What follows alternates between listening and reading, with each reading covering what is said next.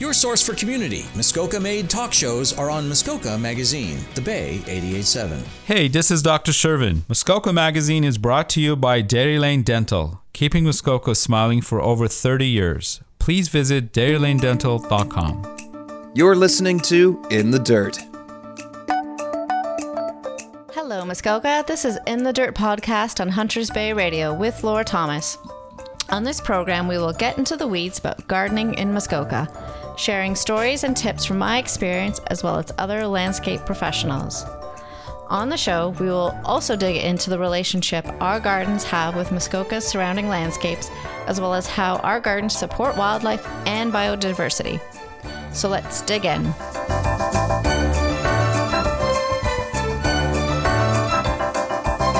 So, on today's show, I wanted to talk about how your garden looks in the winter. So most of our gardens tend to look pretty drab, kind of from November to April.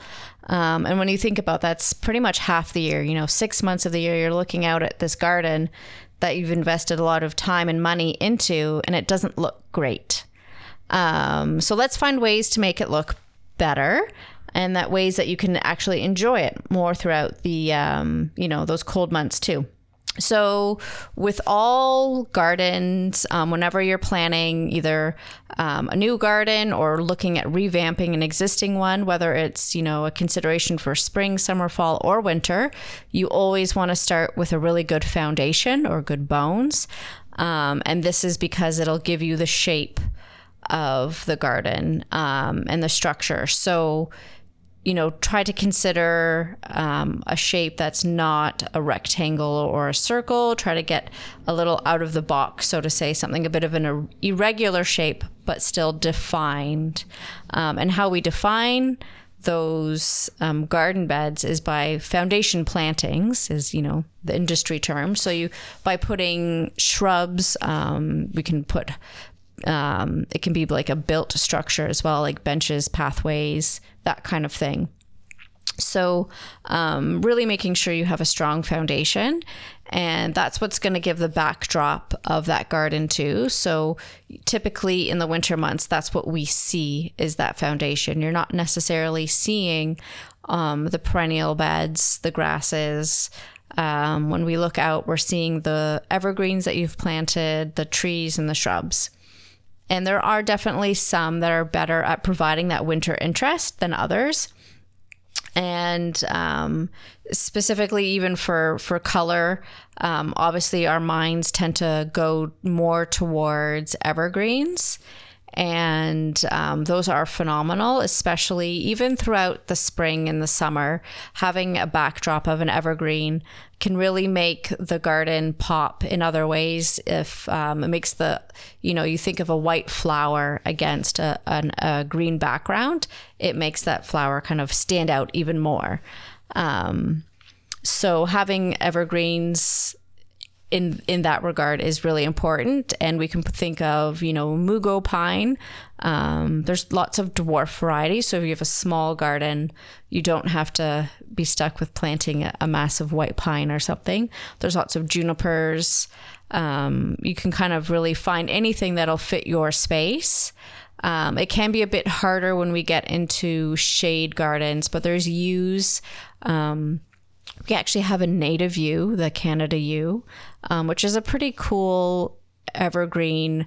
Um, it's not clumping, clump shaping. It's kind of rambles a little. It has a neat shape to it, um, but it's not necessarily for every garden. Um, so other kind of really key foundation plants that we can think of is a popular one, the red osier dogwood. Again, that's native to Muskoka. You find it kind of along shorelines and wet meadows. Um, it does tolerate a really wide variety, though, of soil. So you can, you don't have to stick it um, into a, a, wet area. It can be a medium to dry soil, and it's quite happy there. Um, and paper birch is another native tree that looks beautiful throughout the winter. And clumping those three species together can look terrific. So again, that's kind of like any sort of evergreen. So let's say like a white pine, red osier dogwood, and a paper birch. The contrast of the red, white, Um, and green can really be quite breathtaking on a, a cold February day.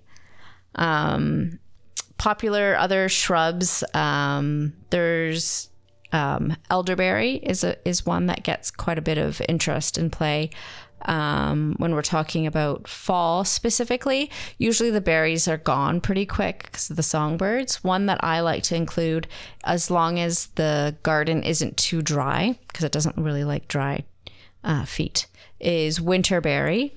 And you actually might have seen it now. So if you're driving kind of along the road and you see like a wet ditch, or if you're driving along a shoreline and it's a, uh, a shrub that has a profusion of small little red berries kind of going up along the stem. Um, that's winterberry, and it's our native holly. Um, it's striking this time of year because the berries are so beautiful and they're not very popular with songbirds so it's kind of a benefit is that they stick on the shrub for a little bit longer. And i always think of it as it is a food source for birds but it's not their go-to so it gives them something to rely on later on in the season when they've eaten everything else. It's kind of like that like um, kale that you've kept in the back of the fridge you know, you know you should eat it, but you're going to eat the crackers and the cookies first. Let's be honest. Um, so I I always think of it that way that it's nice food source for birds later on when they actually really need it too. Um, it's important to note though, like all hollies, winterberry is dioecious. That's your word of the day, and it just means that there's a male and a female. So in order to get the berries, you need to plant uh, one of each um, and it's the female that carries the berries or grows them, I should say. And you can have, I, you know, one male will kind of fertilize up to three to five uh, females. So you can just have the one and then quite a few females to get all the different berries. Um, sumac is beautiful this time of year. You drive along the highway, it's driving here from Gravenhurst, and the cones that come up that they, you know, the top of the branches are striking. If you have the space, some people don't like them because they sucker up and they get too crazy. Um, I don't know. I would take a crazy sumac any day. They're breathtaking.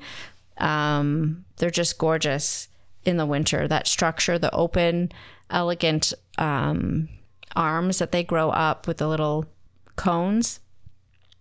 Um, there's also witch hazel, which is a native shrub. It's not really found in Muskoka, but it's definitely native to Ontario, and it gets um, that little yellow, crazy mop head flower. It's not very showy. It's it's pretty small, but it's something that flowers really late in the season. So I think ours in the nursery flowered probably like the first week of November or so, like really late in the season. Um, sometimes they flower early winter too.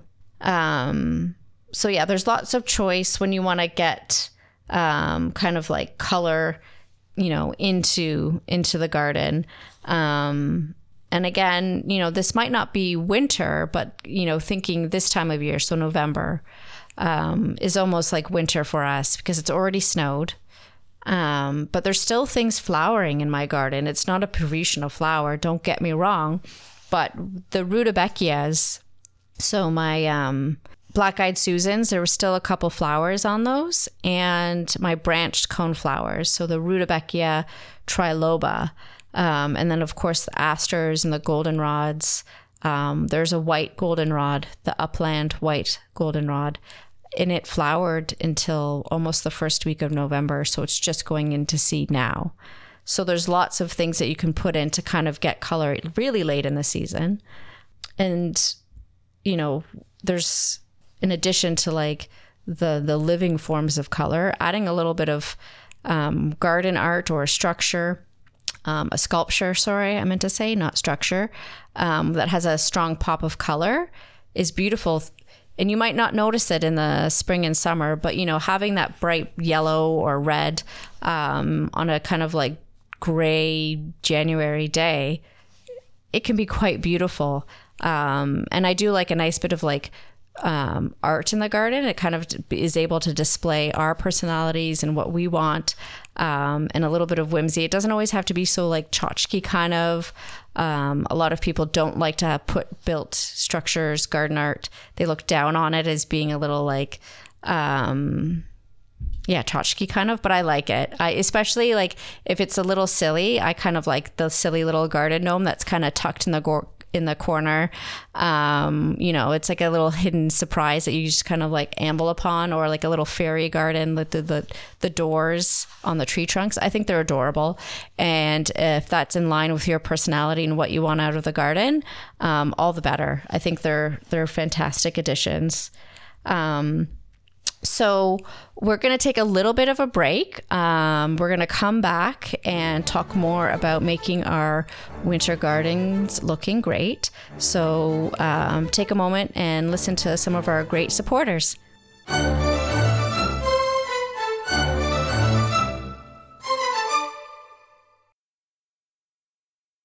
By Muskoka for Muskoka, your collection of Muskoka based talk shows. Muskoka Magazine, The Bay 887. I'm Dr. Shervin from Dairy Lane Dental, and you're listening to Muskoka Magazine. Welcome back to In the Dirt. I'm Laura Thomas talking about your garden in the winter.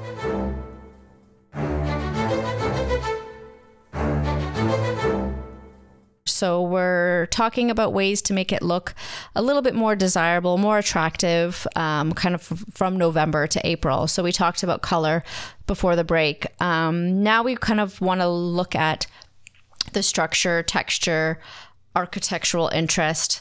Um, those are all kind of the words that are usually used when we're talking about the things in the garden, the structure of it.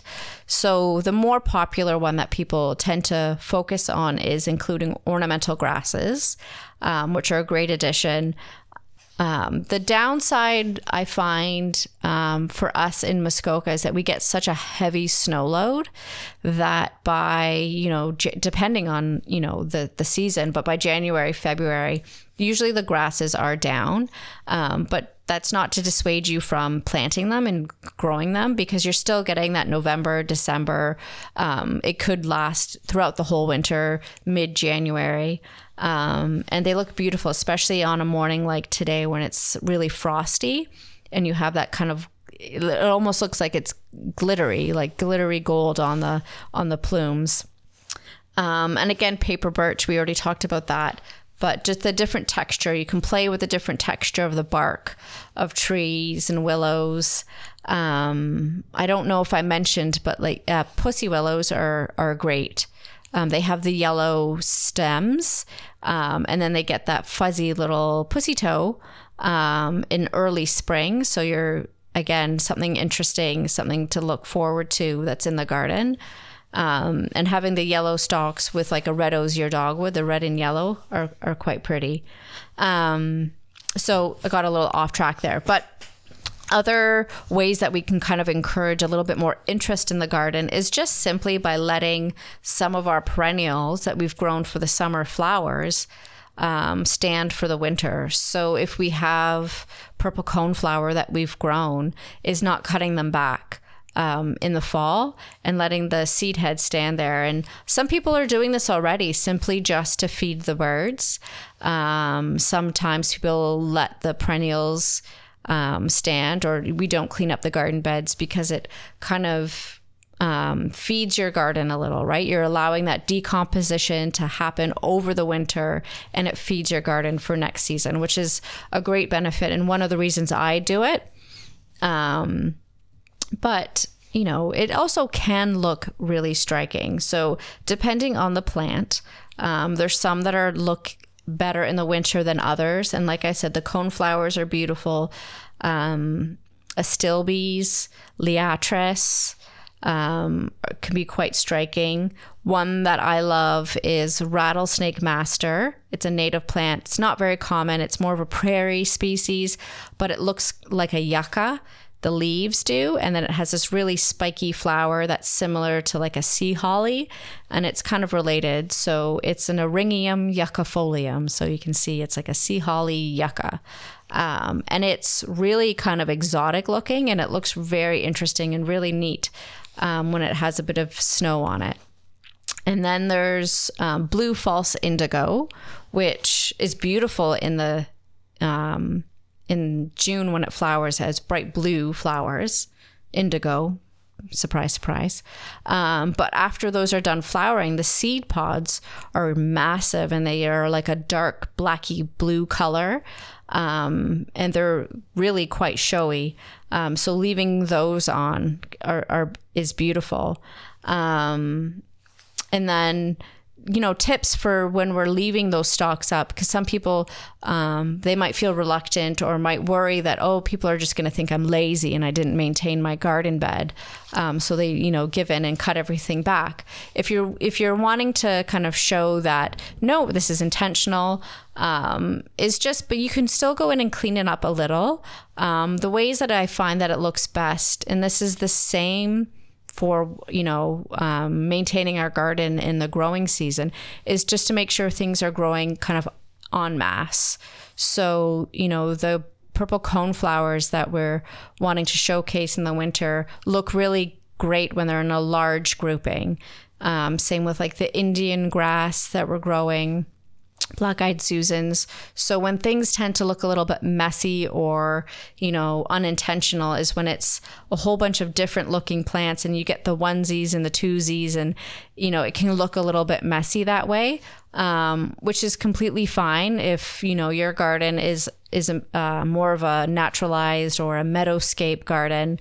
I have one of those, and it is kind of like a a little messy garden, but I like it. Um, but if that's not what you're going for, that's ways that you can, um, you know, maintain it to make it look like it's intentional. And again, the same rules of maintaining a clean uh, border. Um, one thing I do like to address, though, when we're thinking of our gardens, is specifically of uh, what we're going to plant um, and how it's going to play in the winter is snow load. So think about where um, your snow is getting put.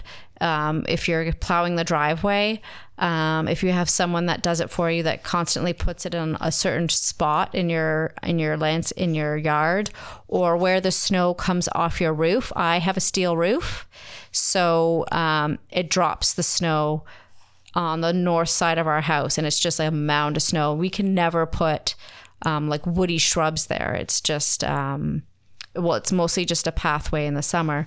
Um, but it's making sure you consider that. So having those areas is not your focal point or your winter interest garden because it's just going to get crushed with snow. And to avoid putting woody shrubs there that are going to um, eventually just get broken stems or branches. Um, and, you know, one reason, like I mentioned this before, is, um, you know, why we want to leave some of the plants up is feeding the wildlife.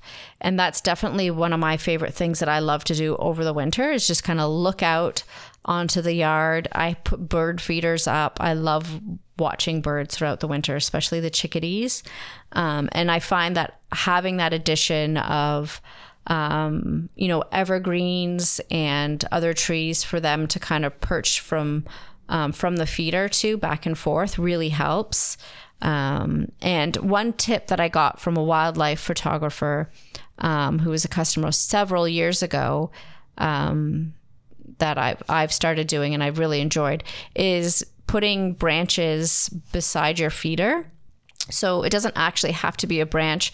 It can just be like you can plant a small tree or a shrub, a deciduous shrub or something that loses its leaves and the songbirds will use that as a staging area before or after they go to the feeder and this kind of gives you an opportunity to view the birds a little longer um, if you're into photography it's often a nicer way to photograph the birds on a natural branch rather than the feeder.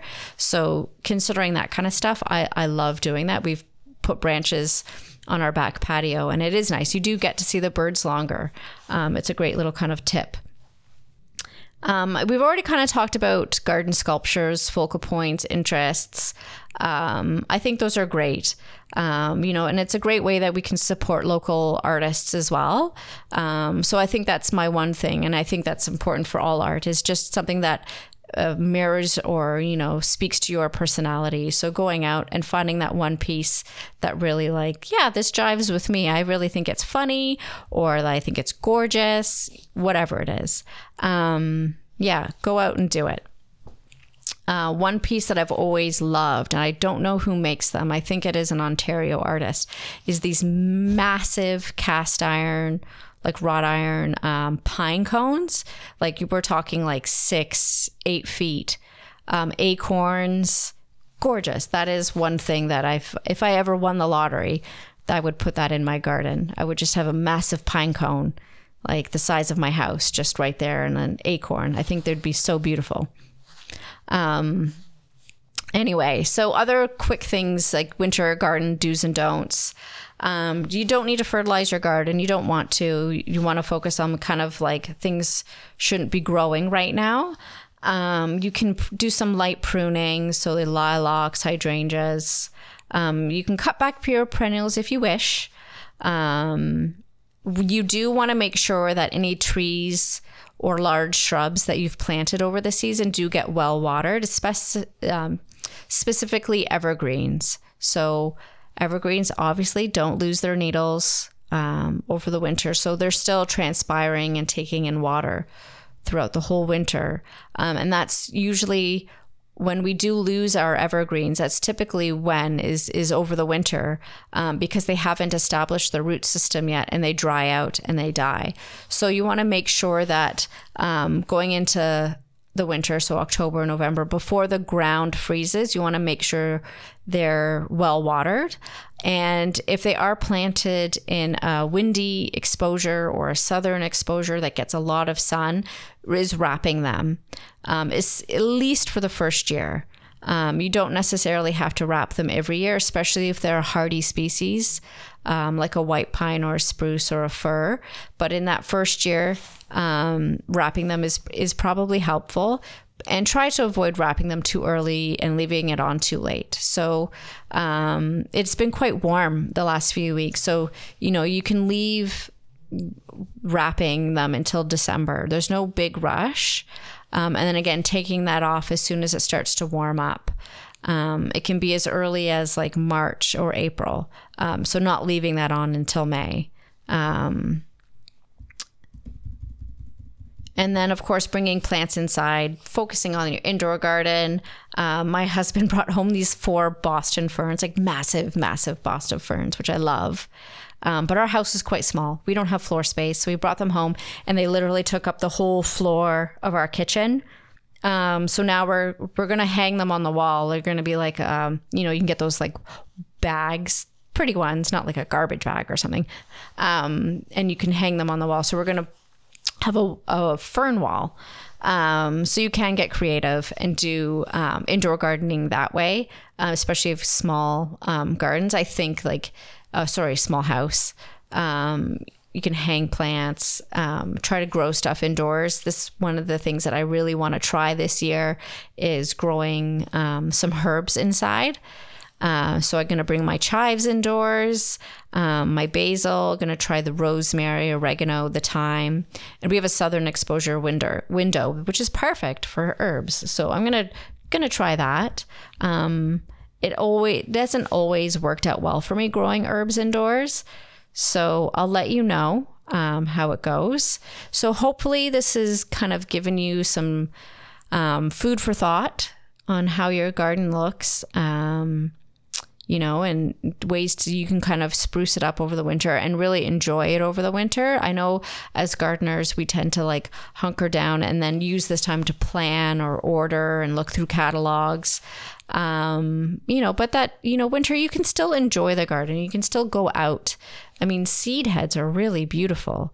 If you're into photography or wildlife photography, going out there and seeing the diversity of how beautiful these seeds are um, and you know just try letting them stand for the winter and seeing how beautiful it can look in the morning when the frost hits them and the snow first snow kind of dusts on them. It's quite striking.